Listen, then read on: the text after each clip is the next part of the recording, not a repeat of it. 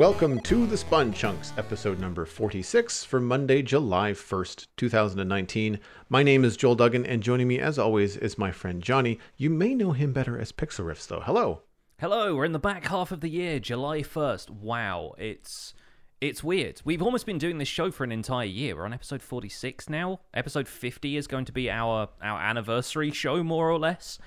And yeah, the year is the year is getting away from us, Joel. And I part of me doesn't like it, but uh, but I'm I'm, You're I'm telling also me. Yeah, also also also pretty happy with the state of the the the weather right now. It's it's nice and nice and sunny here. I know it's been raining for you, so I feel bad. We've been talking a bit about in the pre-show about the weather, but I'm I'm enjoying enjoying the summer sun of July. Well, you know, something that's something that's nice about rainy weather is that you never have to feel guilty about playing Minecraft. Absolutely. You can you can just game all afternoon and be mm-hmm. like, well, I can't do anything else because yeah. it's raining sideways. Mm-hmm. Uh, so as long as the internet connection holds up and the power doesn't go out, then then you are good to go.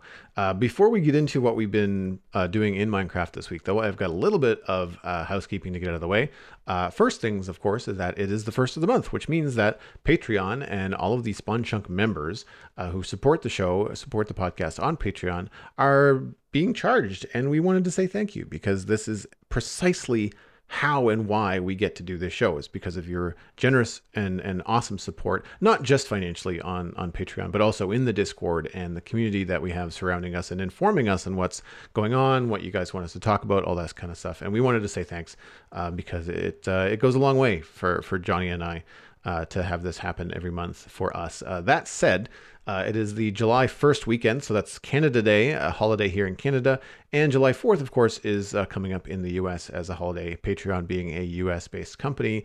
And the first of the month being when they process all of these payments, you can probably expect some delays. So if you're seeing any kind of like role changes in the Discord, if you have joined and you haven't seen the Discord invite yet, all that kind of stuff, uh, then just be patient. Uh, there may be an extra day or two um, while the processing is happening. If not, though, uh, if something does go wrong, please feel free to email us at thespawnchunks at gmail dot com uh, and give us a flag in the subject line uh, with your question uh, about, you know, like, hey, it's about Patreon or something like that, and we'll get to it right away. Because uh, both Pixlriffs and I uh, have access to the email, and we can also invite people in manually or Uh, check to see uh, what has gone on in the background. Uh, but more than likely, it's going to be just like a, a timing delay with, with the processing and stuff like that. Mm-hmm. These things do take time, and most of the process is going to be automated for the most part, so hopefully everything should proceed smoothly. But if there's any hiccups on Patreon's side, chances are they're not going to get to it for a day or two. So patience, as always, is good, and enjoy the holidays yourself if you're celebrating them, because it's hopefully going to be uh, yeah, quite a, quite a nice week for everybody. And at the end of the week, uh, speaking of our Spawn Chunk members, uh, we are going to do our quarterly hangout. This is fairly new. We've only done one of those before. It was on April sixth, I believe we did it. Yeah, and, around uh, that is yeah, that's available on Patreon. So if you're a Spawn Chunks member and you want to go back and listen to the quarterly hangout, I believe it's tagged on Patreon, so you should be able to search for it and find it quite easily to kind of give yourself an idea of what to expect. But we will be doing another one of those live on Discord uh, this coming week. We will put the dates in and times in uh, in the Discord. We're looking at probably Friday or Saturday, this coming Friday or Saturday, which I believe is the seventh, sixth and seventh, something like that. Seventh, uh, fi- yeah, fifth fr- and sixth. Fifth and sixth, if it's a Friday or a Saturday. Yeah. Yeah. yeah. So, but we'll we'll sort that out with the people in the Patreon as far as the exact timing and, and access. Uh, but you can listen live in the Discord if you're around. If you miss it, don't worry. It will be available on demand via the Patreon uh, website as well as the R S S feed on Patreon. Uh, it's going to be members only, so uh, you have to be a, uh, a supporter to, to listen in. Uh, if you have questions or comments about the podcast. So we we discussed the podcast itself. It's kind of like a behind the scenes thing. It's not necessarily a, a Minecraft show. Uh, but if you are not yet a Spawn Chunk, Spawn Chunk member and you have a question, then email us, thespawnchunks at gmail dot com, and put something uh, notable in in the uh, in the subject line, like hangout question. Uh, and if you've got uh, want us to cover more of this or that in the future, if you have some ideas about the show, uh, guest suggestions, this is the kind of thing that we talk about during the quarterly hangout. Uh, so if you'd like to contribute, then please feel free to do so. Uh, and then we'll we'll we'll address those and, and put those out to the patrons. Uh, again, not the time for Minecraft game related questions. If you want us to talk about uh, our experiences in the game than just emailing the regular show. Uh, the yeah. regular podcast is, is the best place uh, to do that. That's the kind of stuff that's going to generate discussion on the show, and it's the kind of stuff that we want to share with everybody rather than the ins and outs of the business of running the podcast, which is something we want to share with our Patreon community because they're the people we feel like are going to have the most impact in how we run the show in future. Mm-hmm. So yeah, that's that's the kind of stuff we want to be talking out on our on our Hangouts, and we'll save the Minecraft game-related stuff for uh, for next week's show. Speaking of game-related stuff, what have you been up to in Minecraft this week? So I brought a bunch of foxes back and started a pub. Uh, I was quite happy with the the way that build turned out. At first, as one I, does, right? You know, that's, yeah, that's... no, as, as you do, you, you got you got to you got to start somewhere. You got you got to give your foxes somewhere to get a quiet drink. And uh, I've I, I did a little bit more interior design on the pub once I'd finished the I finished the outside of it for a video, and on stream we went in and did some interior design. I love some of the new one point fourteen blocks for interior design, specifically, obviously, if you're doing anything related to storage of, you know, liquids or food of any kind. Barrels are just the best looking block. Like before, we used to make do with, you know, if you want kegs of stuff that you could clearly kind of free pour behind the bar of a, a medieval tavern, you'd have to make do with, you know, your your favorite choice of log, for example. But now you've got barrels that are clearly meant to be for, like, you know, storing ale or something like that, and it it just creates a really great atmosphere. Lanterns as well look brilliant in interiors for for those medieval kind of tavern style things. So it's got low beams, it's got lanterns hanging from the ceiling, and a lot of Arctic foxes running around it currently, which which makes for an interesting vibe. And uh, they, they screech at night, which is something that I hadn't really... I, I don't spend much time walking around my world at night because I'm a builder. I like to avoid mobs where I can. Uh, but occasionally I've been in the area when night has fallen, and the noises they make are very, very similar to the noises that foxes in real life make at night. It's kind of just like this sudden, like, ah, kind of noise that, that kicks off in the middle of the night. But... um. Aside from that, I've been messing around with some farms. It's uh, become clearer to me as I've been making this Minecraft Survival Guide series that people come to me for a more accessible look at how to design farms in survival. And obviously, a lot of that is pulling from a vast trove of community-generated farms from the past. Uh, but recently, obviously, everyone's been keeping their eye on iron farms. And we'll get a little bit more into this in the news, but with one fourteen point three coming out, iron farms have been a little bit simplified, and I was able to put together a relatively quick example of one that I really wanted to... I, maybe I didn't make it super clear at the time, but I wanted it to be an example and not a finished product. So I have a lot of people telling me, like, you haven't really built this right, or it doesn't really work for me. I'm like, guys, don't don't take this as, like, this is how you build iron farms from now on. It's not quite, but I just wanted mm. to run through the mechanics. So I'm, I've been getting familiar with that. I uh, built myself a creeper farm as well because I found myself regularly running out of gunpowder for fireworks now that I'm traveling further afield in my world. And last of all, I finally started working on decorating my nether hub, which is something I've been doing on and off for a while. I've cleared out all of the netherrack from this giant circular area, but I've decided to finally kind of follow through with my plans for that. And so I've been, been decorating that and making sure it stays spawn-proof. Nice. How many floors did you put into your creeper farm? Because we have, I think, three in ours, and it has done not only me, but like the entire server for gunpowder. They are fantastic. Yeah, I have four floors in mine, and oh, it's wow. kind of circular platforms, and they all have cats in the center, so the creepers Say run off the edge. Yeah, yeah, and and I've noticed that the top floor of that, for whatever reason, the creepers sometimes hang onto the edge. So I think three is probably the optimal number. I think you may have nailed it first time, because for whatever reason, I think it's something to do with mob pathfinding. I've tried a bunch of different solutions to fix it, and everybody and their mum has like. Re- replies in the comments saying, like, you should do it this way, you should do it that way. I have tried virtually everything under the sun at this point, and for whatever reason, the occasional creeper, not all of them, it doesn't happen with all of them, but one or two creepers will just not walk off the edge of the top platform. I don't know why. The other three hmm. platforms, one hundred percent fine, but those ones in particular, for whatever reason, the creepers just don't always walk off it. So, yeah, it's something strange. And it's something that I imagine if I knew more about how mob pathfinding actually executes in the code, if I was somebody like Nembon or whoever who's, like, done extensive research and mathematically plotted how pathfinding works for certain mobs, I would understand what was going on and be able to fix it. But personally, I'm happy with just three and a half platforms working because, like you said, those things are very, very productive. I built mine on a mushroom yeah. island as well, so I'm getting no other spawns around the area unless there's like oh, stuff, nice, in, yeah. stuff in undersea caves. And so, yeah, it, it's it's pretty productive so far.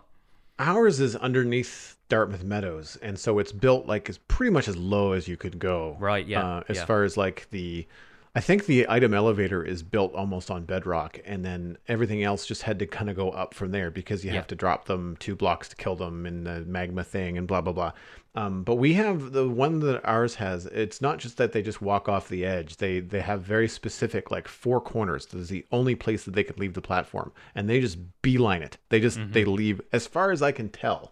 Uh, I checked it once, but because it's underground, it is not fancy. It is a big brick box, so I can't see inside of it. I have no idea if any of our uh, if any of our creepers are hanging on the edge. I'll have to I'll have to maybe check that out the next time that I do something in, in spectator mode, just usually as an admin, you know, kind of flying around and, and checking things out. Um, we've also not lit up any caves. Uh, I mean, there's a lot of building happening around, so so there are. The surface is fairly well lit up. Uh, yeah. There's a fair amount of cave exploration that has happened nearby. Uh, I think Mattcast lit up his ravine, that sort of thing. But we haven't like, like gone in a one hundred twenty-eight, you know, radius and tried to light up all the caves and done all that kind of nonsense. But it just it's just jamming out uh, uh, gunpowder constantly, which is which is fantastic. It's full. Like there's we can't there's no more storage. we, yeah. we don't we don't know what to do with it, um, which is fine. And I there's something that I, I like about. Um, automated farms in Minecraft is is that fun personalization of tweaking it to suit your server size needs. That's where I find it's fun. Like you might look at a, like you said, an iron farm and be like, wow, that's amazing, but I don't need ten thousand iron an hour. Yeah. I only need one hundred iron an hour, maybe, you know? Yeah. Uh, so then you can kind of downsize it and, and kind of go from there. Um, speaking of uh, downsizing, I am doing the exact opposite in the end.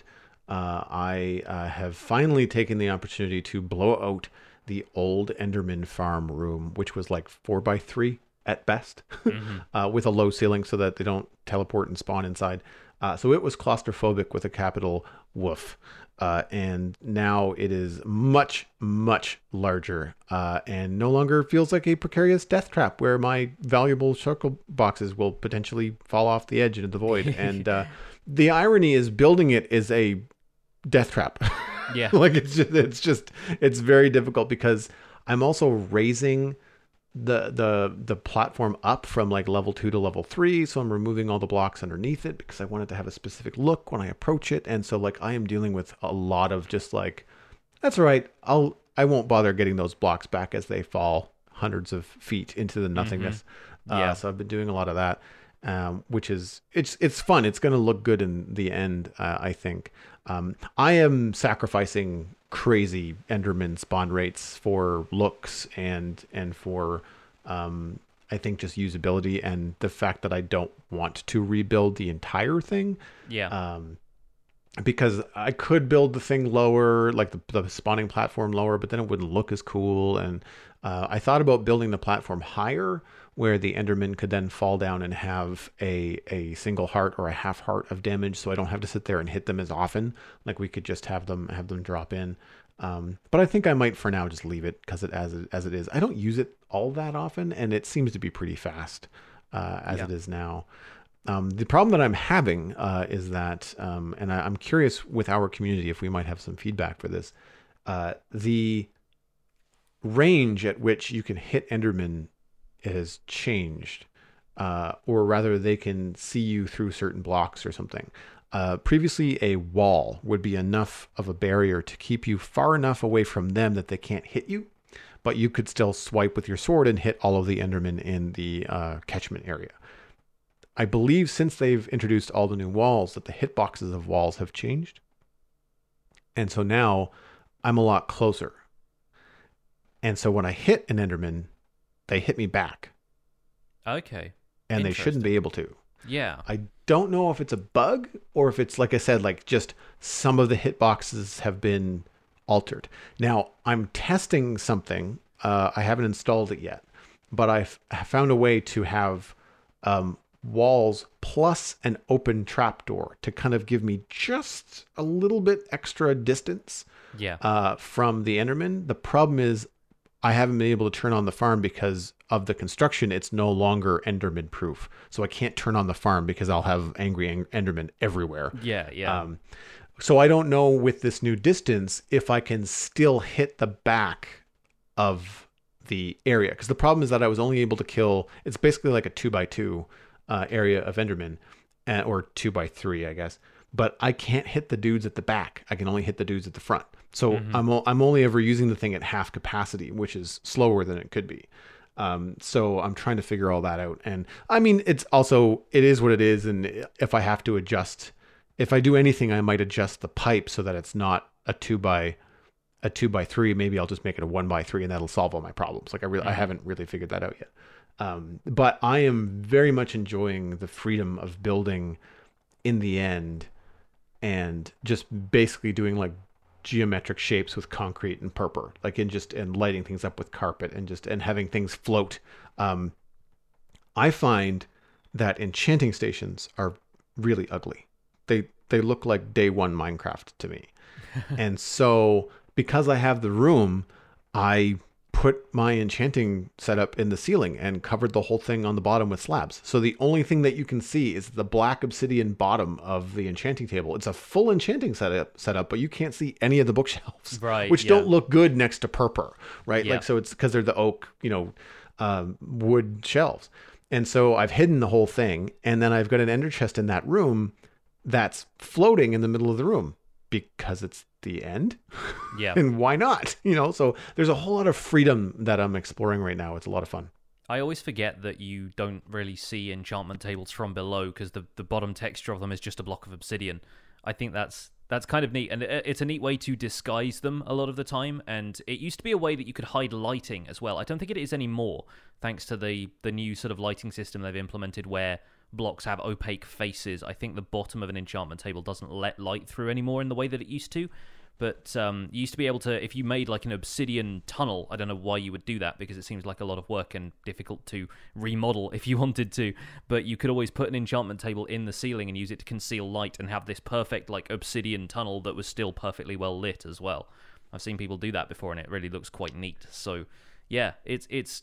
I, I kind of, I don't know if I agree that enchanting stations are ugly, but like they, they certainly aren't all that adaptable. I think that's the main thing. And and if you don't want to put bookshelves everywhere, they're incredibly colourful texture. Like if you if you want to have like an old abandoned place where all of the books should be faded and stuff like that, the books still pop up as a, a kind of very colourful object in the middle of all of the stuff that you've tried to curate to look a little bit aged and and abandoned, you know? Like all of all of these books being incredibly bright all of a sudden. And that's the kind of thing that you can fix it with a texture pack, but then the texture pack is going to look the same anywhere else you build. So yeah, yeah no, and that, I mean, ugly was a bit of a harsh poke, but it's, it's, it's, yeah. it's, it's uh, lack of options, right? Like mm-hmm. you've got, I mean, ev- even if the bookshelves were the, like the signs are now where you could build a bookshelf out of every wood possible. I don't know why you'd want an orange bookshelf, but maybe you do.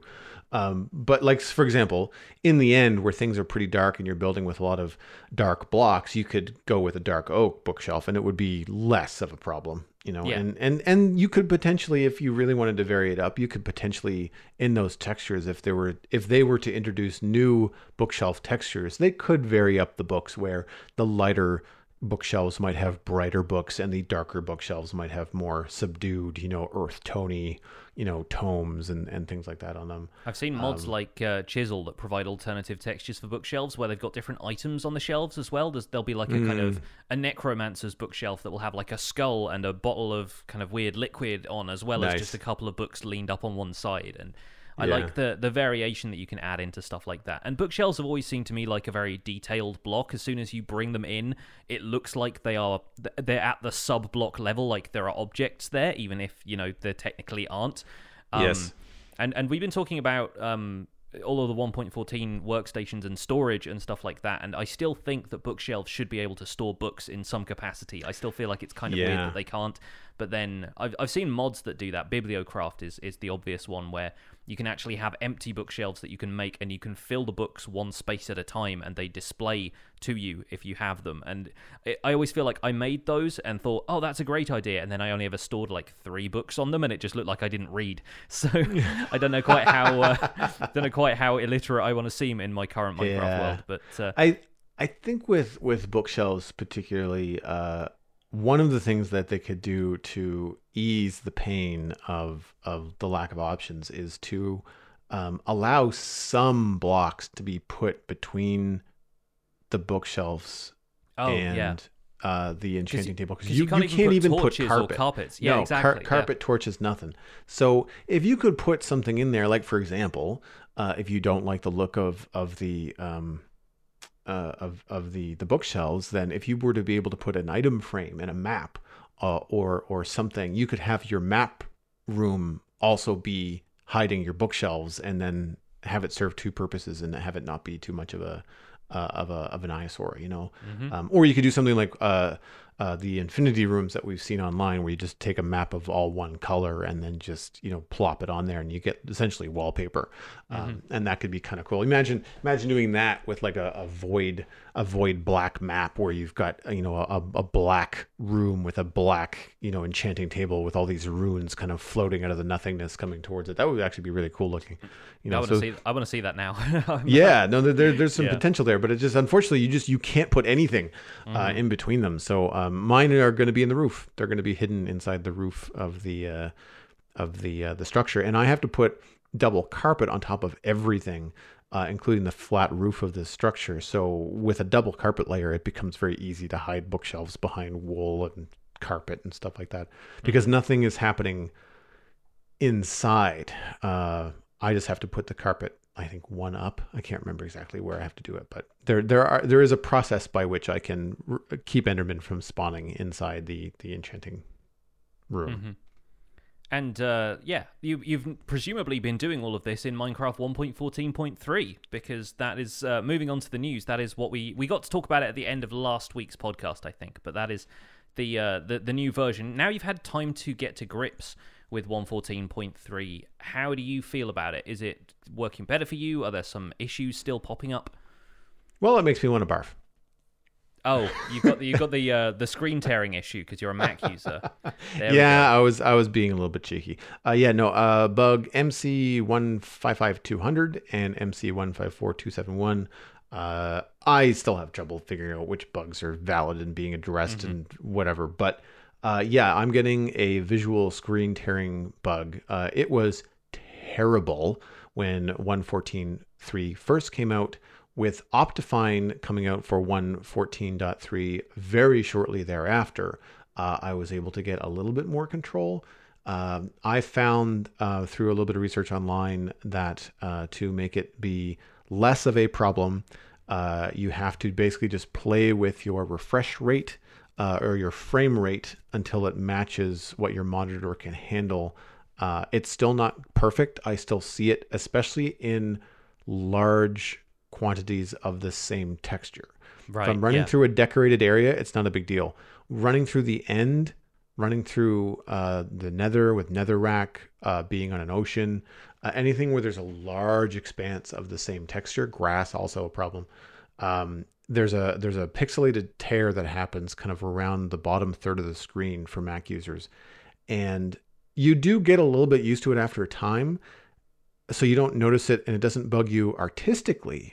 But for me, uh, I have found that playing for an hour or two, I start to get a bit of vertigo, and it starts mm. to give me a headache. And it's and it also happens side to side. It's not as it's not something you can necessarily see an effect of so much as it, it's just a stutter with your monitor refresh rate not keeping up with the game.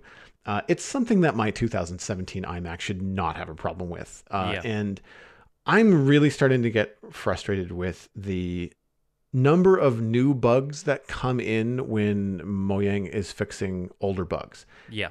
I don't understand. It's like, I was talking with Alistair the other day. I was being, we were talking about it because he plays, plays on the server with me. Uh, and I wanted to get his feedback. And I made the analogy of, it's like turning your television off and having your kitchen light come on. Yeah. And you're like, yeah. well, I want my kitchen light to be off, but I don't want my television on. And you just, you can't, they seem completely unrelated, and yet you can't have one without the other. Oh, and yeah. No, I, I, I equate it to chaos theory. It's like the, the devs flap their wings over one line of code and a hurricane starts in the other line of code. You know, it's, yeah. It, I, I don't I don't understand the process of coding enough to figure out exactly how some of these things are interconnected. I expect a lot of this is still teething problems with this new rendering engine they've sort of implemented right. for this most recent version, and there are probably going to be a few things like that popping up here and there. But yeah, I don't understand how fixing f- from from the user facing point of view, like all of the changelogs have been related to gameplay related stuff, and there are a couple of things related to controls. I know you had the scroll issue with the Mac mouse recently kind of fixed, mm-hmm. and th- there were a few things like that that were kind of control based, but maybe I don't scroll down the changelog enough to see what's being tweaked about the visual side of things. But like you say, it doesn't really seem like there's a whole lot they would be adjusting from our point of view that should affect things like the way it displays and the refresh rate you get when you're just playing, like, and, and having to to tweak your frames per second to match your monitor. I mean, it makes sense in theory, but going above that shouldn't necessarily present any kind of a problem. It, yeah. No, it's, it's and that's strange. The thing. And and if you have VSync turned on, then that should solve it. Like that's yes. the whole. And, pro- and, and, that's so, the and some people were saying disabling VSync was like helping a small amount, but not resolving the problem at all. And and like toggling it one way or the other didn't really make that much of a difference. Yeah, and that's the thing. Like I didn't. I find it was better with it off because it was like the monitor was overcompensating or something. Yeah. Like the game was overcompensating, and then I had to then tweak it. So I've got my my frame rate is currently set to one hundred eighty. I never get one hundred eighty. I only ever get sixty uh, or ish, you know, but uh, usually I play with it uncapped because I can do that. Yeah. Uh, or I should be able to do that. Um, the thing that I find really uh, frustrating about like, you know, like the, the, the bug trackers and all that kind of stuff is, is that they, they'll list a lot of features that have been changed, and then they'll just say fixed bugs. And then they'll list a bunch of fixed bugs, but there's no indication as to whether that are the only bugs that they've fixed. Now, I know that there has been some devs streaming lately, and they've been saying things like, um, I can't remember his name. Do you remember his name? I don't want to leave it out. Sliced Lime? Sliced Lime, thank you. Yeah. Where they're playing on a server and they're saying, wow, okay, performance on servers needs, we have to address this. Now, yeah. whether they've attempted to address this, and because I'm playing on a server, um, I noticed it. But I also noticed it when I was in creative, actually more so in creative than I did flying around on a server. So I don't know where and when they implemented these changes. Uh, I find um, while I'm used to, at, as a Mac user, being at the bottom of the priority list uh, for gaming in general, uh, it does kind of bring up a point to me where I feel like Mojang is relying too heavily on user-reported bugs. Mm-hmm. Because the problem is that in order for those users to report the bugs, they have to be in a released version of Minecraft. Yeah. Uh, or they very often are in a released version of Minecraft. Uh, I don't, we had three snapshots of point three. This did not happen in any of those. Yeah. And, and yet on the final released version, there is this bug that really makes my playing experience very poor. And I am going to have to wait until the next update before it gets fixed. It may get fixed in a snapshot, but then I have to clear it with my server mates as to whether we want to run, you know, a snapshot on the server for a few weeks. Yeah. Um, but it's it's the kind of thing that just should not happen in the best selling game in the world. Mm-hmm. You know, like this is this is a, a line that I'm kind of drawing in the sand. Like guys, like and girls, this this is the kind of thing that you expect from indie devs. You know, like they're going to put their stuff out there and want some feedback so they can improve it. But from a, a game the size of Minecraft, you really would think that there'd be some stopgaps where they would load it up on a Mac, uh, on a P C, you know, yeah. and they would test it on a server before they would release a final version of one fourteen point three. That's the end of my rant. The rest of the gameplay mechanics seem fine.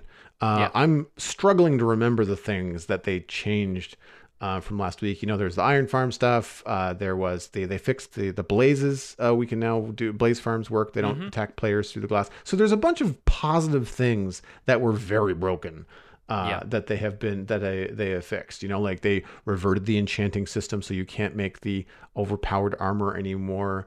Uh, you can turn off raids with a game rule now. Uh, patrols yeah. now happen half as often. So there's a bunch of positive things that have happened. I don't want to skip over those. Um, but it's, it's, I'm not noticing them because I'm just so focused on the fact that the yeah. game isn't functioning the way that it, that it's working. Um, My... and I, I'm sorry, I, I wanted to direct this right at you. The new game launcher is also uh, a thing. Oh, Have yeah. you, what's your experience been like that with that? I found it no different to the existing launcher, personally. I, I figured out where everything was pretty much straight away, and I didn't have a problem with it. A lot of people seem to have big issues with it in terms of the layout and in terms of not knowing where stuff is now, and I think the majority of that is just going to be, you know, it's in a slightly different place, let me find where I go to get to all of those settings. But to be honest, most of the time when I load up Minecraft, I don't tweak any of that stuff. I just, if, mm. if I need to change versions, then I do, and then I just hit play. And most of the settings and stuff, they've rolled over from the previous launcher, so I don't need to go in and tweak everything and make sure my Java arguments are the same. They are. I just go in and play the game straight away. So yeah. uh, how how about you? For like, is is there a, a kind of design choice that you feel like is, you know, not not your favorite, or are you are you along the same lines where you're like, it, it's just a, a means to play the game, just hit play and then that's it? Uh, visually, I think it's an improvement. Uh, it yeah. looks more like an up-to-date game. Uh, I like the fact that they've got news and, and other things, and, and eventually they'll have, it looks like they're going to have functionality for skins in there. Yeah. Um, uh, big green button is generally what I press as well. Like, I load it up for just a few seconds, and I took a minute because it was new, because of the podcast, to explore around. I think people just need to take a bit of patience and a, and a deep breath and just kind of like, just go find the stuff that you want to find, and then you will find it a lot easier next time. I think the only design thing that I think is a little bit lacking, and this could be just the default size that it comes up for me. And again, I have to play Minecraft at a very specific size because my iMac is is five K. And so I play full screen at full res, but then when it minimizes, it minimizes to a very small window, mm-hmm. um, which is fine because when I minimize it, I want it out of the way. Uh, but the launcher is also default a smaller size, or, or a regular size, I guess I should say. And I don't find that I can read the full version of Minecraft that I'm currently selected on to hit play on. Um, because like things that'll be, you know, it'll often I'm using Optifine. It'll be like, you know, Optifine one fourteen point three or dot, dot, dot. And I just, I don't know whether I'm on a preview or whatever. Um, and it gets cut off. It's not long enough. The space that they have next to the play button is not long enough. That yeah, said, I, I don't I've, remember if it was long enough in the other launcher. so yeah, it's I've, not. It's less of a complaint, more of just like a, you know, a point. That's a field that can be resized in the, if if you resize the launcher window size, which I'm pretty sure you couldn't in the last one. It was it was condensing Correct. the the name of the profile into the space of the play button, whereas now if you drag the corners of the window around, then you can resize it to whatever scale you need. And right. as far as my experience goes on the Windows version, it remembers the size it was when ah. you closed it when you reopen it. So when I, I, I have mine scaled to a very arbitrary size, but it's uh, definitely a little bit bigger than the original like launcher window size was, and I right. can just see everything perfectly fine. Like even mm-hmm. if, if it's like a longer thing, like I have a uh, an install here for the Bounding Box Outline Reloaded mod that shows you all of the hitboxes of various structures like nether fortresses and so forth, and that's got a really really long name in the profile selector, and that fits perfectly on the screen for me. Like it it, mm-hmm. it works it works fine. So I think yeah knowing that that kind of stuff can be resized if that's an issue for you. Also, if I scale it down a little bit, the play button shrinks in size and that can still display the full name of the profile. The play button just gets smaller and moves up a little bit. So I ah, I think okay. I think it is it is dynamically scaling a lot of this stuff quite a bit better than the, the other launcher, which to my re- recollection didn't really scale at all. So no, even... and looked like it was from Windows ninety-five. Like yeah, yeah. Th- th- th- this is it's uh, overall what, like definitely much improved. Uh, I just I just need to play with it and find out what my what my new default experience is is going to be. Um, what I'm curious about is uh, it reminds me very much of the Blizzard launcher, uh, uh-huh. which is something where you could launch. Uh, the Blizzard launcher, and then from there, with a single click, play Minecraft, Hearthstone, Diablo, whatever you had installed, mm-hmm. uh, as well as patch them and do all that kind of stuff. I kind of wonder, uh, it won't happen for me on a Mac, but I kind of wonder for people that are playing on, on Windows machines, uh, if you can have the Minecraft launcher window eventually be able to then launch Dungeons, you know, or yeah. Minecraft, or you know, or whatever other game they might have coming down the tubes, Um, that, that to me, it looks like that's the direction that they're taking. It could yeah. just be that it looks like that, not that it's going to have that functionality. That is pure speculation. Uh, I, but, I, ex um, I expect but it's nice and that's, clean. Uh, that, that's the intention. Yeah, is the Minecraft launcher is going to serve anybody who's got that stuff. Like in Mojang's sort of account system that they mm-hmm. have, I expect you'll be able to buy dungeons through that if you're playing on Windows and so forth. Well, yes, you know, having a store there would, would, make, would make a lot of sense yeah. for sure. One thing you will not find in the new launcher, though, is the latest snapshot that Jeb has released in order to have people test the new combat mechanics. And this is something that's come up this week on the Minecraft Reddit specifically, which baffled a few people, and I think we'll go into that a little bit more. But there are new combat mechanics which Jeb has rolled out as an independent snapshot that you download from this Reddit thread, which we'll have linked in the show notes, and you have to play it as a separate instance of Minecraft and play it with a separate world. You need to start a new world for it because, as he says in the post, this version isn't compatible with other snapshots. So I don't know if it has issues when you're upgrading your world or if you want to roll your world back from this one to a previous version. It's not going to happen. Expect bugs aplenty. So, so best to try out a brand new world for this. But there is some interesting stuff going on in the combat mechanics of the game, and it's been clear for a while that the devs aren't entirely happy with the combat situation right now, primarily because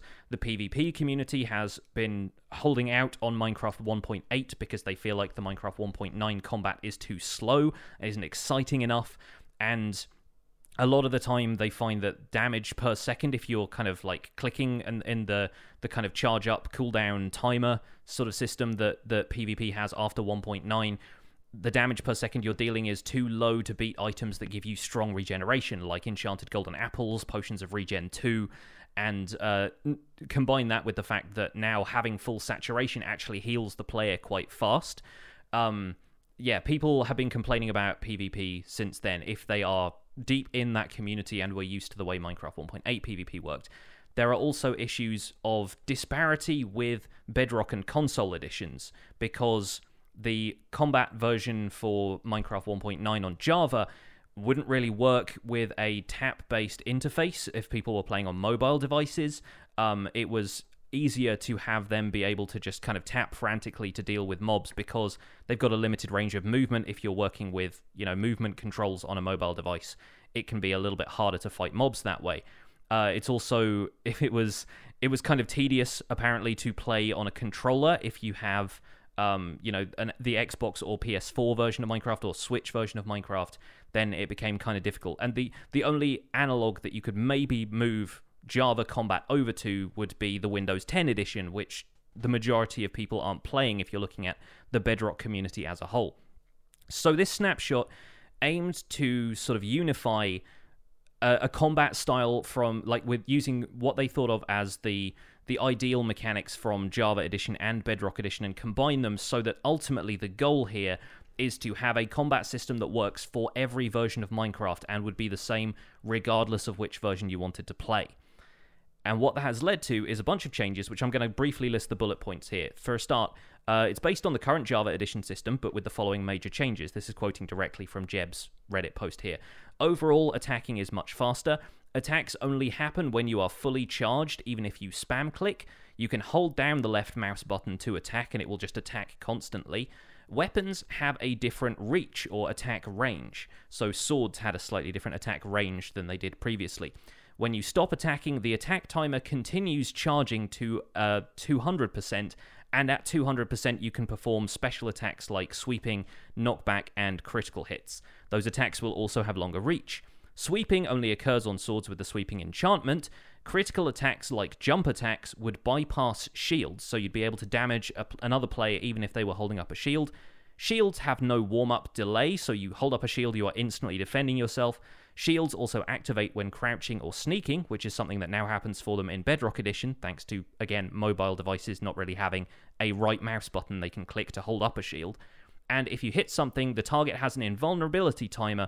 So, you know, invincibility frames, for those of you guys who are familiar with that as a concept. But those will be shorter if you have a quick weapon. So if you're attacking with something that hits fast, then they won't be invulnerable for as fast. So you can deal damage more quickly with a quick weapon.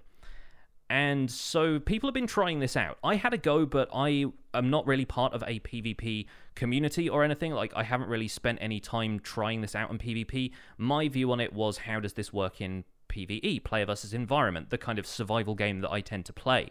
And I find that PvE just feels way too easy with the new combat mechanics. Jeb has noticed that that needs balancing. There is a, a follow-up comment later on in this Reddit thread that says this kind of balancing work is kind of time-consuming, and they wanted to just get a feel for it without really correcting things one way or the other. And he said that eventually either mobs will need to get buffed in terms of their health or defensive capabilities, or players will need to be weakened again to compensate for that, because it does feel a little bit like mobs are able to be held off with basic weapons. Like, if you hold down the left click button with a wooden axe, you can kill a creeper at point blank range before it has a chance to explode.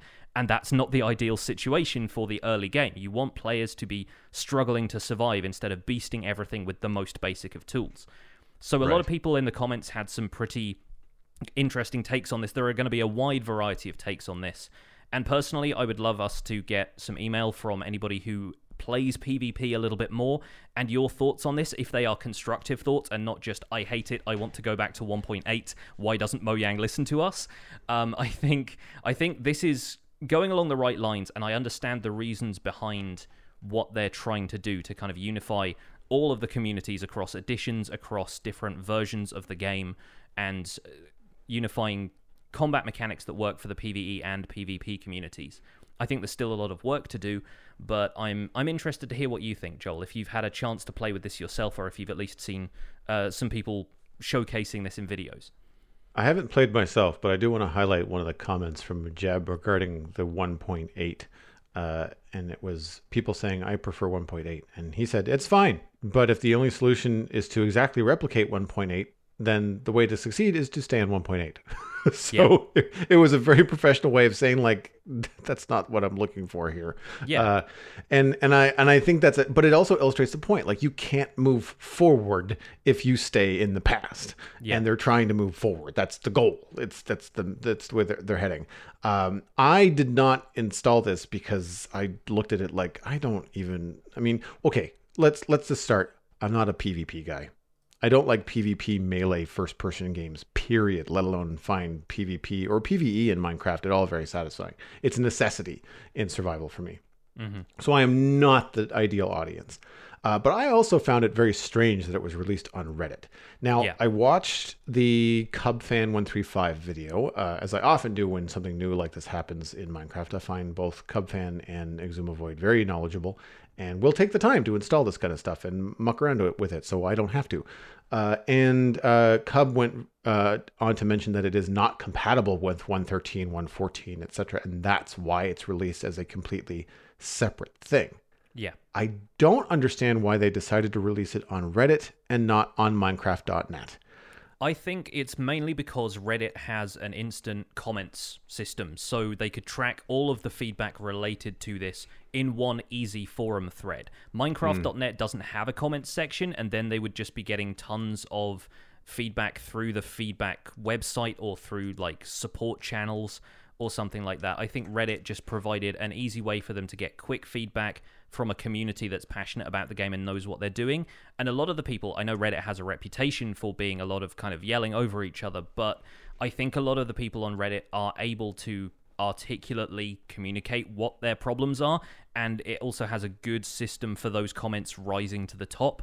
People can upvote things that they feel like is the most relevant to the topic and downvote stuff where it's just people saying, I don't like it, because that's not contributing to the discussion. That is the way Reddit is supposed to work, regardless of anybody's experience of how it's worked for them on various communities. That's what mm-hmm. Reddit is designed for. And so while obviously maybe that highlights the fact that Mojang themselves need a better feedback system through their website, it at least gets rid of the the problem of them having to, you know, completely redesign their section of the website so that people can leave comments on a blog post. I think it also takes it out of the the view of people who might go to Minecraft dot net solely for Minecraft news and then not understand the installation instructions, assume that this was like another snapshot, try and open it in a world that wasn't compatible and corrupt their world. I think people on Reddit are used to reading a post like this thoroughly and understanding that they can't do stuff like that with it. So I think it's more of a precaution against less experienced users and a means for them to get instant comments and feedback on a post. I think that's the main reason for Reddit, really.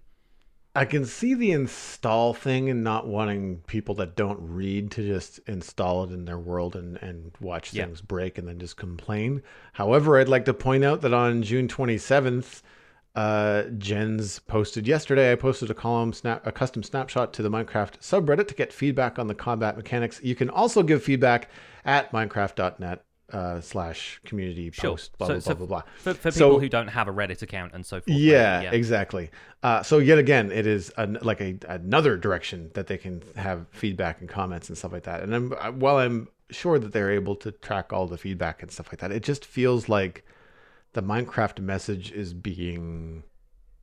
I don't want to say diversified because that has a good connotation to Dil- it. Diluted. Diluted. Diluted. Uh, yeah. yeah. Spread oh, too thin, too complicated. Like you already have Bedrock and Java people not knowing which end is up when they're talking to one another about games features and stuff like that. Adding this snapshot, which let's, for the sake of being a little bit cheeky, say feels an awful lot like the one fifteen update they're teasing, yet they don't want to call it one fifteen because everybody would then just be talking about one fifteen and not talking about one fourteen. Like I just, yeah.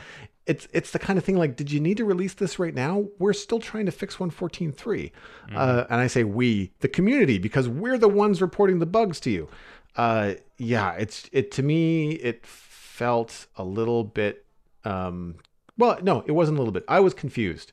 I read this on, I think it was our Discord chat, and I, then I went in to research it, and it took me, and I'm a pretty savvy person, it took me a little while to realize what it was, why I would want to install it separately. Like I just, it's one of those things where like I just looked at it and said like, this just seems like too much trouble for very little payoff in something that is very clearly and stated to be unfinished and probably not my thing.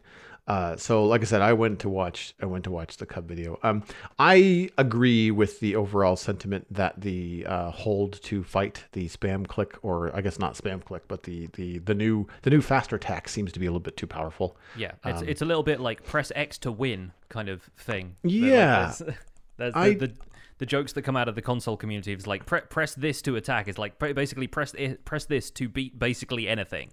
Yeah, I mean, I I've never been a very good PvP person. I mean, even when I was playing uh, Call of Duty and Medal of Honor and those first person shooters with my buddy Chad back in the day, we would fall victim to the very young player who would just come into a door and shoot mm-hmm. without looking. It would just be, I'm going around the corner and I'm pulling the trigger around every corner I'm going around because it just means that I will be that much faster than whoever's there. Because if the other person is waiting to see me before they shoot me, then I will win. Yeah. Uh, and I kind of feel like the spam clicky thing is like, you're just going to have people running around just holding on the buttons. So like, it's just, it doesn't, it doesn't at all feel skill based, you know, like, like uh, I think a lot of people are giving their feedback.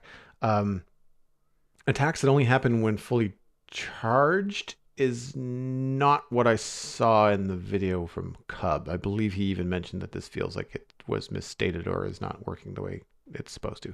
Um, I thought the idea that a sweeping attack would only happen on a weapon that has a sweeping enchantment makes a lot of sense.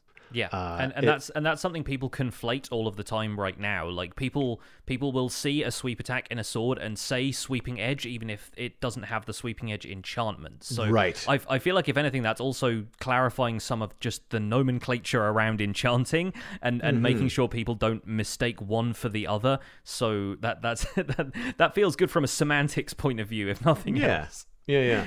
Uh, yeah. If anything, my experience in the game, uh, in, for, in terms of balance, uh, it has never been that the weapons or the the jumping to crit hit, like all that kind of stuff, seems normal to me. Now, I've only been playing since the very, very tail end of one point eleven. I really one point twelve is where I started playing Minecraft seriously, so I don't have the previous experience of other combat mechanics.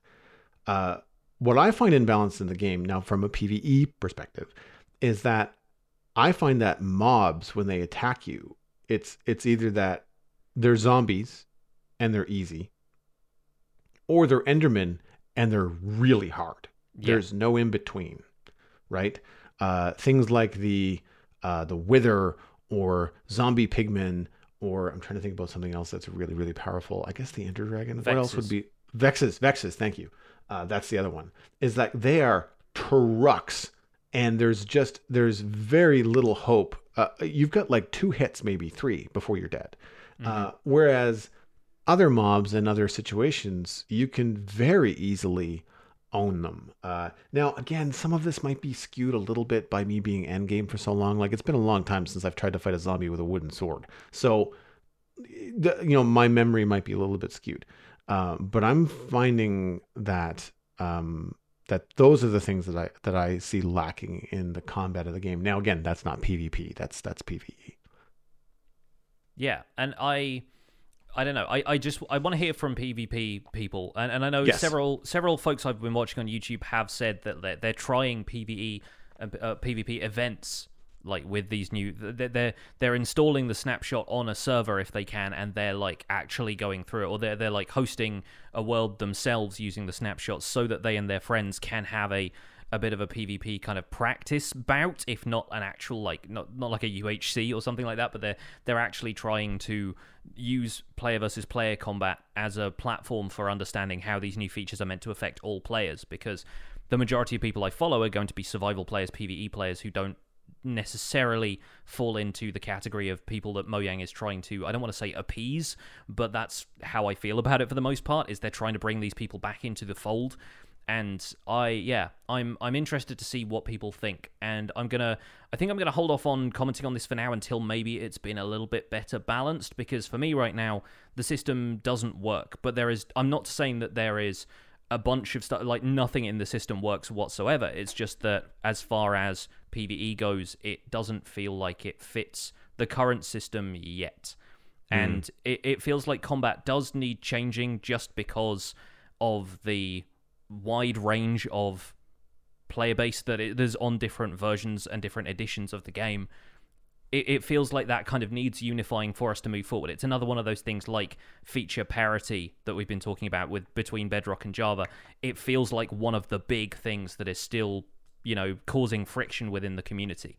So I would like to see if there is, you know, so, some kind of solution to that in the works. Let, let, let's let's wait and see, I think, as far as I'm concerned. And like uh, like Jonny said, if you are a heavy PvP player, please drop us a line, the spawn chunks at gmail dot com, and let us know what you think. Yeah. Uh, so speaking of email, we will uh, let's move on to chunk mail for this week. Uh, we had one from Sammy Step that follows up on the discussion we had last week, so I just wanted to quickly uh, cover this one. Uh, it says, hello guys, I've been playing for about seven years and have had some insight on things I'd like to see in the end. It seems that end cities kind of stay on the basic planes of the end biomes, but I think there could be more ways to make it dynamic and dangerous. There is a lot of elevation, or height and depth, uh, to put some cities down in the holes in the landscape, or even on the sides of islands. I just think it would be so cool to see an end city just sticking out on the side, and you'd have to either dig or fly to get to it. Let me know what you guys think. Thanks so much. You guys are fantastic. Thank you for the email, Sammy Step. It's great to have a follow-up to last week's discussion, and I encourage anybody who has input on some of our main discussion topics or the news to email us, because it's great to basically revisit stuff from last week with fresh eyes. And I like this idea. Uh, l- last week I, m- I mentioned imagining that physics don't quite work the same way in the end, like there's moon gravity or water doesn't quite flow how you expect it to. And I like the idea of having end cities coming out horizontally from islands. It feels like a, an M C Escher painting or something like that. It feels like it'd be a neat way of expressing the fact that the end is just kind of not quite right. Um, I wanted to give a quick mention to uh, my buddy Eksa Vink, who I played with on the Cobblenauts uh, modded server. I caught a Twitch stream of his a few days ago, and he had designed a house a couple of times, and he was building them sideways or upside down in creative. At the time, he was trying to build a house sideways, and just looking at the different ways you can use materials, like he was using vertical walls, but because the house was rotated ninety degrees, he could use them as like a window ledge. And because they were horizontal for the perspective of the house, if you tilted your head onto one side, and you could have signs going vertically as like a stripe of wood up the side of a building, when because it was horizontal, that's the orientation that you looked at it. But if you mm. looked at it from the perspective of the house, it was actually going up a wall. So I like I like building challenges like that, and I like the idea of these end cities kind of poking out at odd angles. I think with the relatively simple amount of materials that you have in an end city, you could still do that. The stair orientation might be a little bit weird. You can have sideways on stairs, but I think you could probably make that happen. It, that, that sounds like a fun building challenge, if nothing else. Yeah, it's the kind of thing where you really all of a sudden want to be able to either rotate stairs or have vertical slabs. You know, like yeah. to have to have that slab kind of thing be sideways. I'm thinking Inception. Like I just I keep on thinking about things being curled around. You know, like kind of where, folded in on themselves. Yeah. Yeah, like there's a house that's ninety degrees, and then there's another there's another end city that's one hundred eighty degrees, and it's upside down, and and the end stone island is is in the shape of like a crescent moon. You know, yeah. almost like a halo kind of thing where like there's stuff that just goes all the way upside down and things like that. Um, speaking of, of uh, gravity and weird stuff happening in the end, what if like water just flowed up instead of down? Like if you just place a bucket be... of water and it just goes straight up. and, then, and, then, and then you and then you put a soul sand block at the top of that and it goes like the, the water the other way. Goes backwards or something. Yeah, I just I, I love stuff like that, and I have no idea what kind of nightmare that would be to code. But right. I, I, I do I do really like the idea that because this is a game and because the physics are just what they can write in terms of the code, then you could do wacky stuff like that. It might completely break everything everyone's ever built in the end, but I feel like it could be an interesting way of approaching building challenges in that dimension. And I'd, mm-hmm. I'd like to see how players rose to the challenge.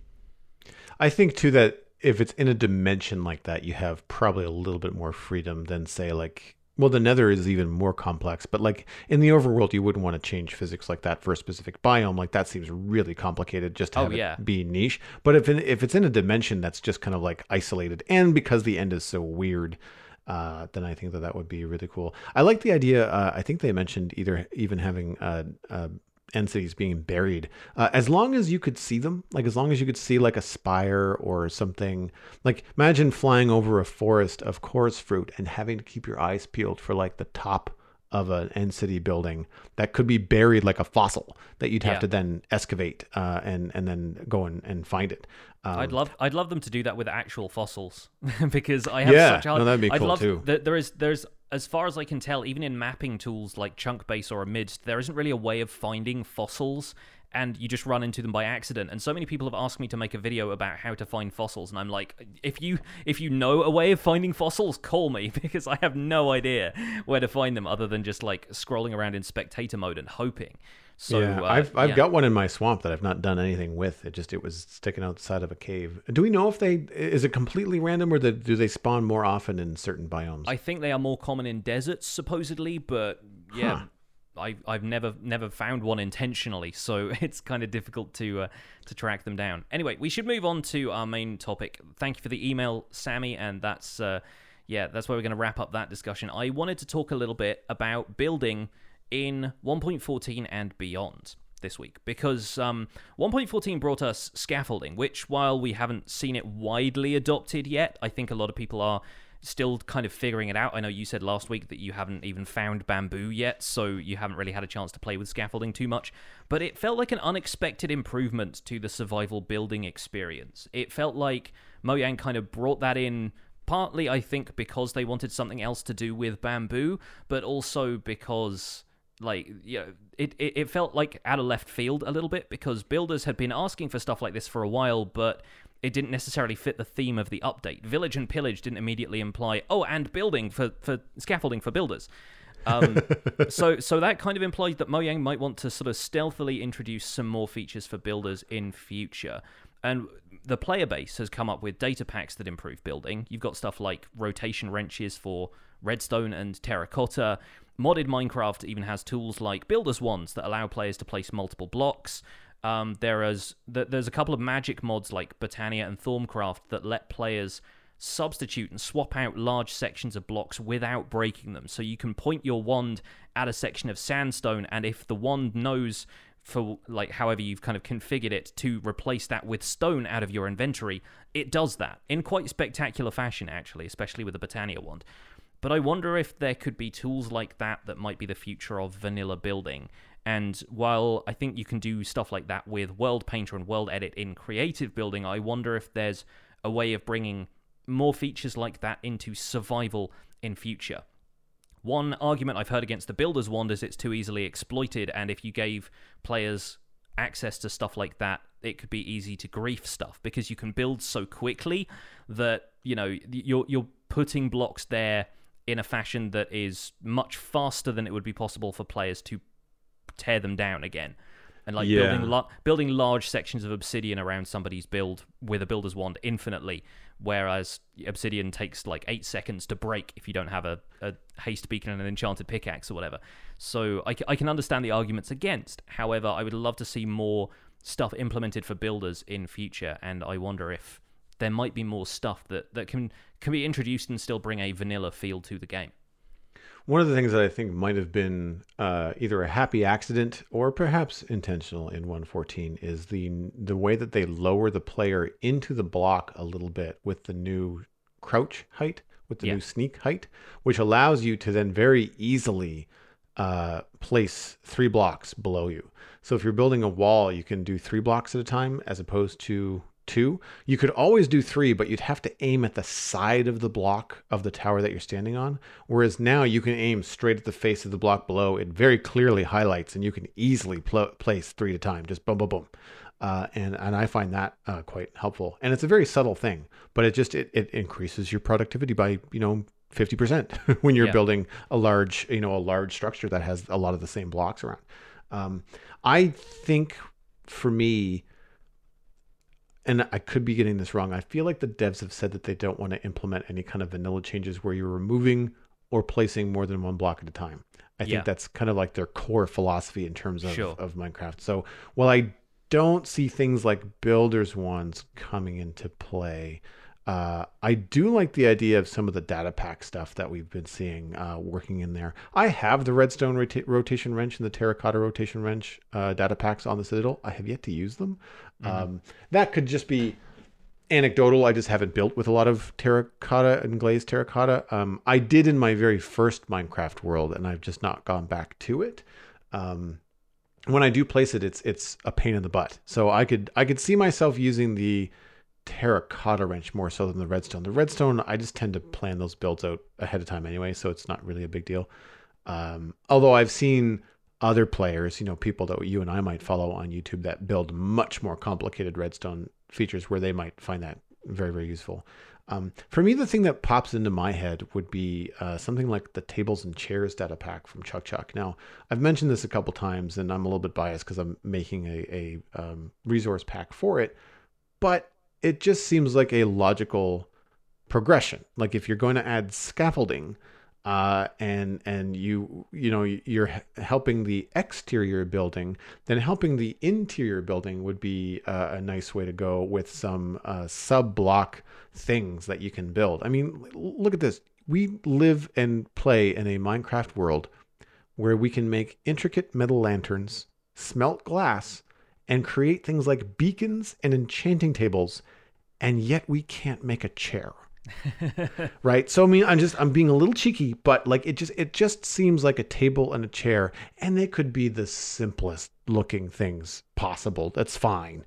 It just, you know, a stair in the middle of your room that is meant to be, through suspension of disbelief, interpreted as a chair is is weak sauce compared yeah. to some of the things that are currently now in the game, like end rods and iron bars, and like just think of all the different stuff that we can make. Fences. Like, you know, there there are lots of sub block things that are that are available in the game right now, and they just seem to be bypassing the obvious stuff. Uh, I, especially I, if if there's a if for the people that like to R P, if you can actually sit in them, that would be cool. That would perhaps require players to have knees, but you know, beggars can't be choosers. I think the amount of solutions that the community has come up with to find ways of there being chairs in Minecraft without there being chairs is potentially what's forestalling them from adding stuff like realistic furniture, is the, the amount of creativity they see from players working around the problem of, well, we don't actually have anything we can sit down in. And then have seeing players, you know, pushing minecarts into sets of stairs or making a chair out of a minecart with trapdoors folded around the side and a door on the back and that kind of stuff. I think maybe they're coming at it from the perspective of finding that level of creativity and, and ideas emerging in people's worlds is going to be limited if they just give us a straight-up chair and then everybody starts using that chair.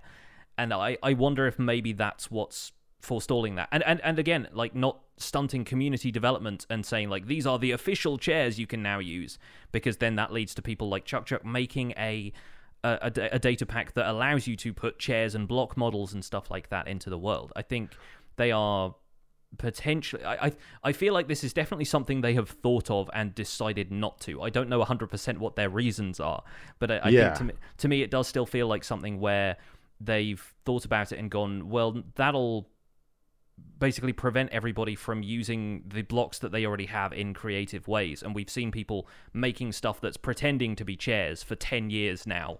Why would right. we now introduce a chair? Yeah, and, well, and, I, be, I, well, I, and my I, answer to that is that because they're bad chairs. Mm-hmm. Like, they're, they're not they're not good. You can't look at any of those and say, like, while they're inventive, yes, they're still not good chairs. I, I think, too, that... Um, Part of the, the reason why I bring up the tables and chairs thing by Chuck Chuck is because the hoops that Chuck Chuck have ha- has had to go through in order to implement this. It's it's a trapdoor with a I can't remember the it's a block data, I think, is the name of the of the piece of data that he manipulates. But it's a trapdoor that then is held by an armor stand that is then made to be invisible. So like it is not at all straightforward, uh, and I think that. Um, there would be a way to do it, or should be a way to do it in, in Minecraft that doesn't involve that kind of hoop jumping. Mm-hmm. And and true to um, what we mentioned earlier about, uh, I think Mojang relying a little bit too heavily on the player base for uh, bug tracking. Uh, I also think that data packs are kind of the, I don't want to say lazy, but they're they're the answer to, well, you want this in the game, here, do it yourself. And I think that with the data packs out there and the ability of players to do that, it really does, like you said, slow any kind of official addition of this kind of stuff to the game, because they're just like, well, why would we have, why why should we be focusing all of our resources or, or resources that are valuable val, valuable on this kind of stuff when the player base can just create it themselves now?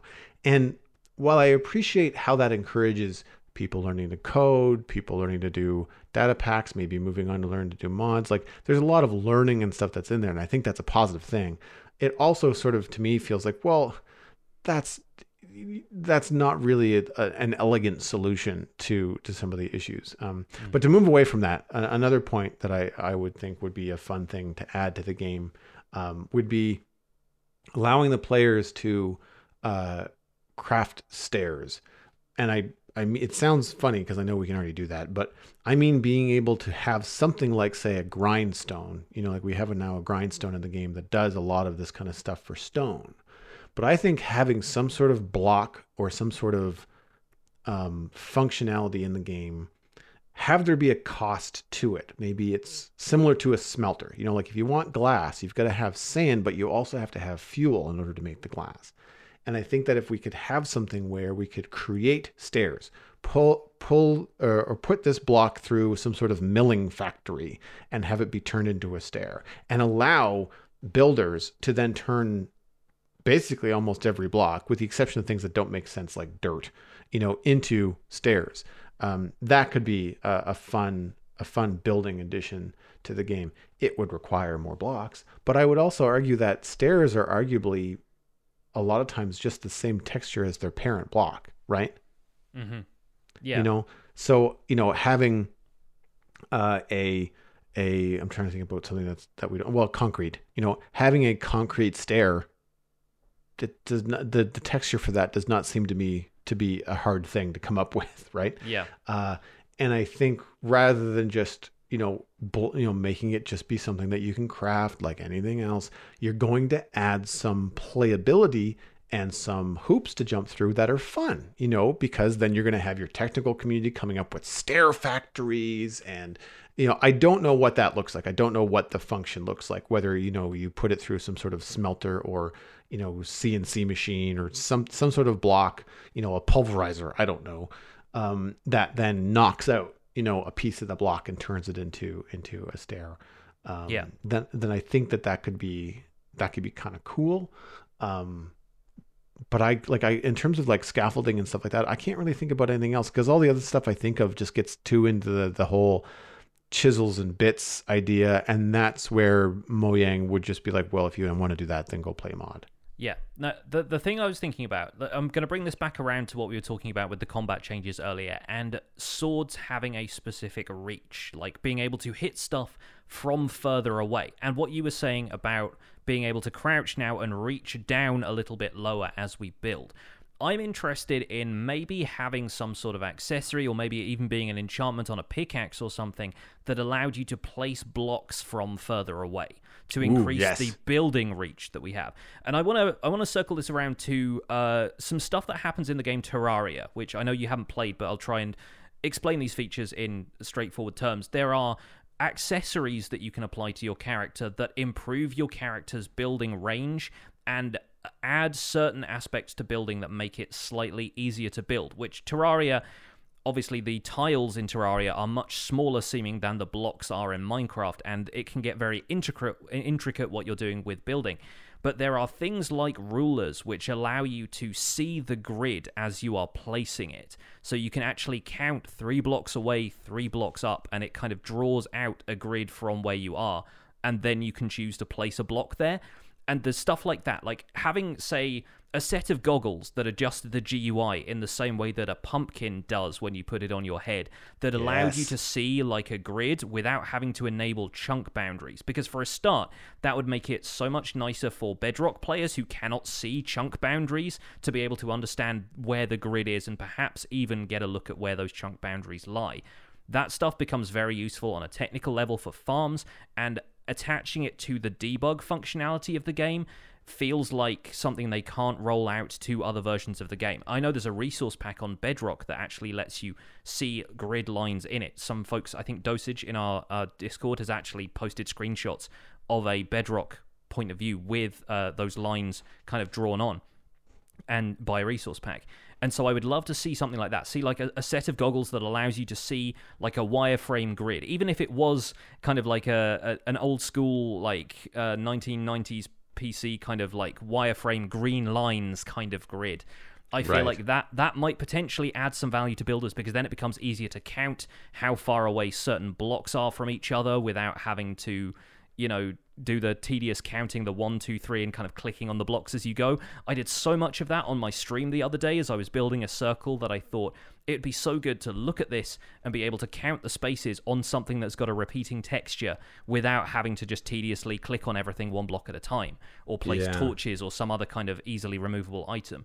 And so while there are, you know, things that we do in the game now we kind of take for granted that we just, we have to build this way, there are little things like that, little gadgets and so forth that you could add in that could maybe let you build from further away or build higher up, place a block on top of something that you couldn't see the top face of, which is something you can do in Pixarc.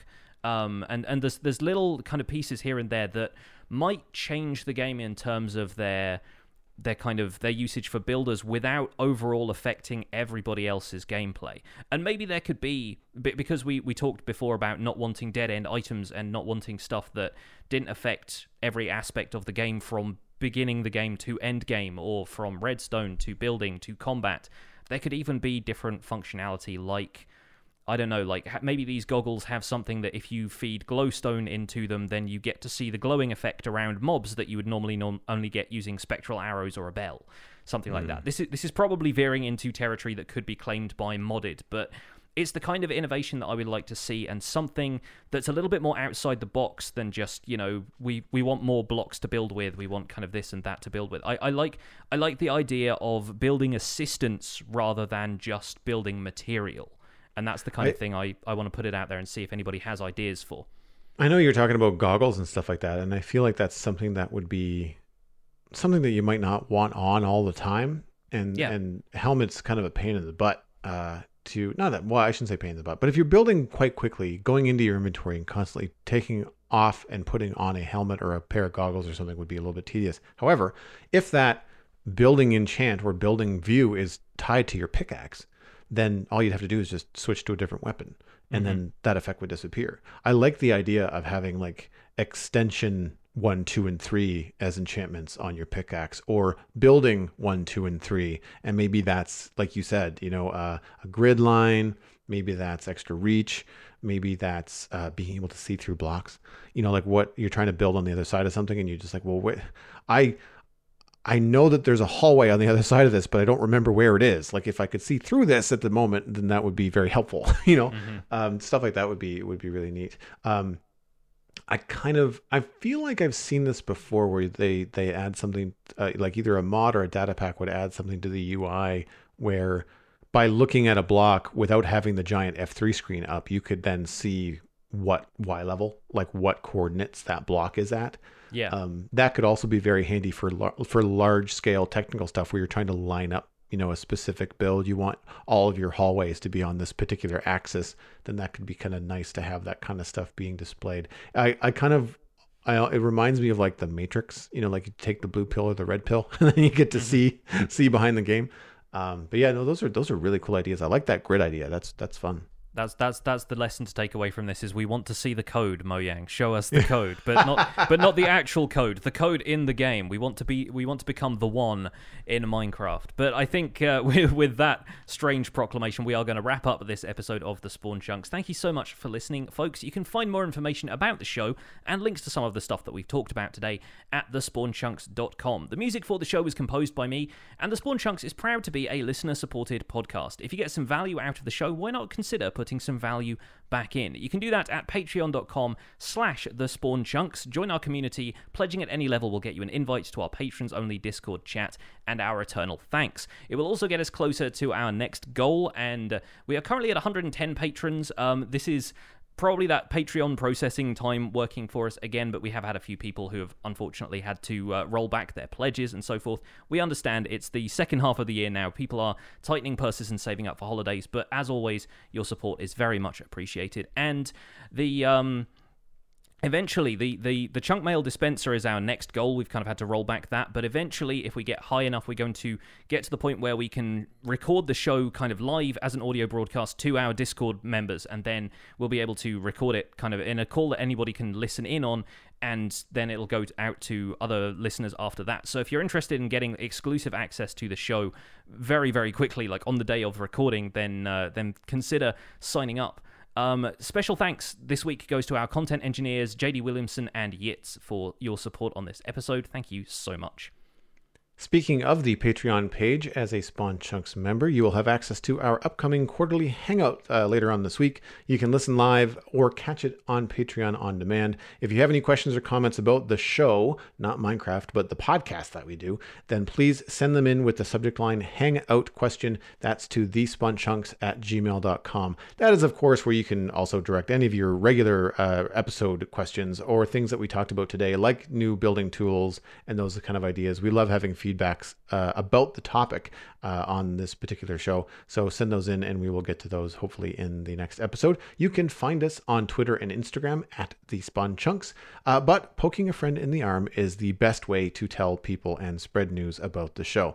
It is still the number one way that people discover podcasts is when friends tell them about them, despite all the social media, the Facebook and the Twitter and the Instagram and all that kind of stuff. It's always just good to have someone that you trust say, hey, this is really good. You should listen to it. You can find us by name on Android, iTunes, Stitcher, and Spotify. And of course, the R S S feed is linked on the spawn chunks dot com, and the patron-only R S S feed is on the Patreon page. That is the place where you can listen to the render distance, the extended version of the podcast. My name is Jonny, but online I go by Pixlriffs, and you can find most of what I do at youtube dot com slash pixlriffs, where I attempt to make sense of this crazy and wonderful game in a series called The Minecraft Survival Guide. I also stream three days a week on Twitch, where I do behind-the-scenes work for the Survival Guide series, and I'm the voice of the unofficial Hermitcraft recap, which you can find through a quick YouTube search. Aside from that, I'm at Pixlriffs on both Twitter and Instagram. Joel, where can people find you online? Everything that I am doing online, including my illustration and design portfolio, is at joel duggan dot com. If you are interested in hiring me, then just drop me a line. If you'd like this show, then you might like my other podcast, The Citadel Cafe. This week, I will be talking about werewolves or Ireland. You will just have to tune in to find out which. Uh, beyond that, you can find me by my name across all social media that matters. I'm going to point you towards Twitch, where I have been doing a lot of uh, extra streaming in Minecraft lately. Over the void, come join in the chat room as they will me to fall. It is uh, very amusing. Thanks for visiting The Spawn Chunks. The world outside is infinite. Happy birthday, Canada.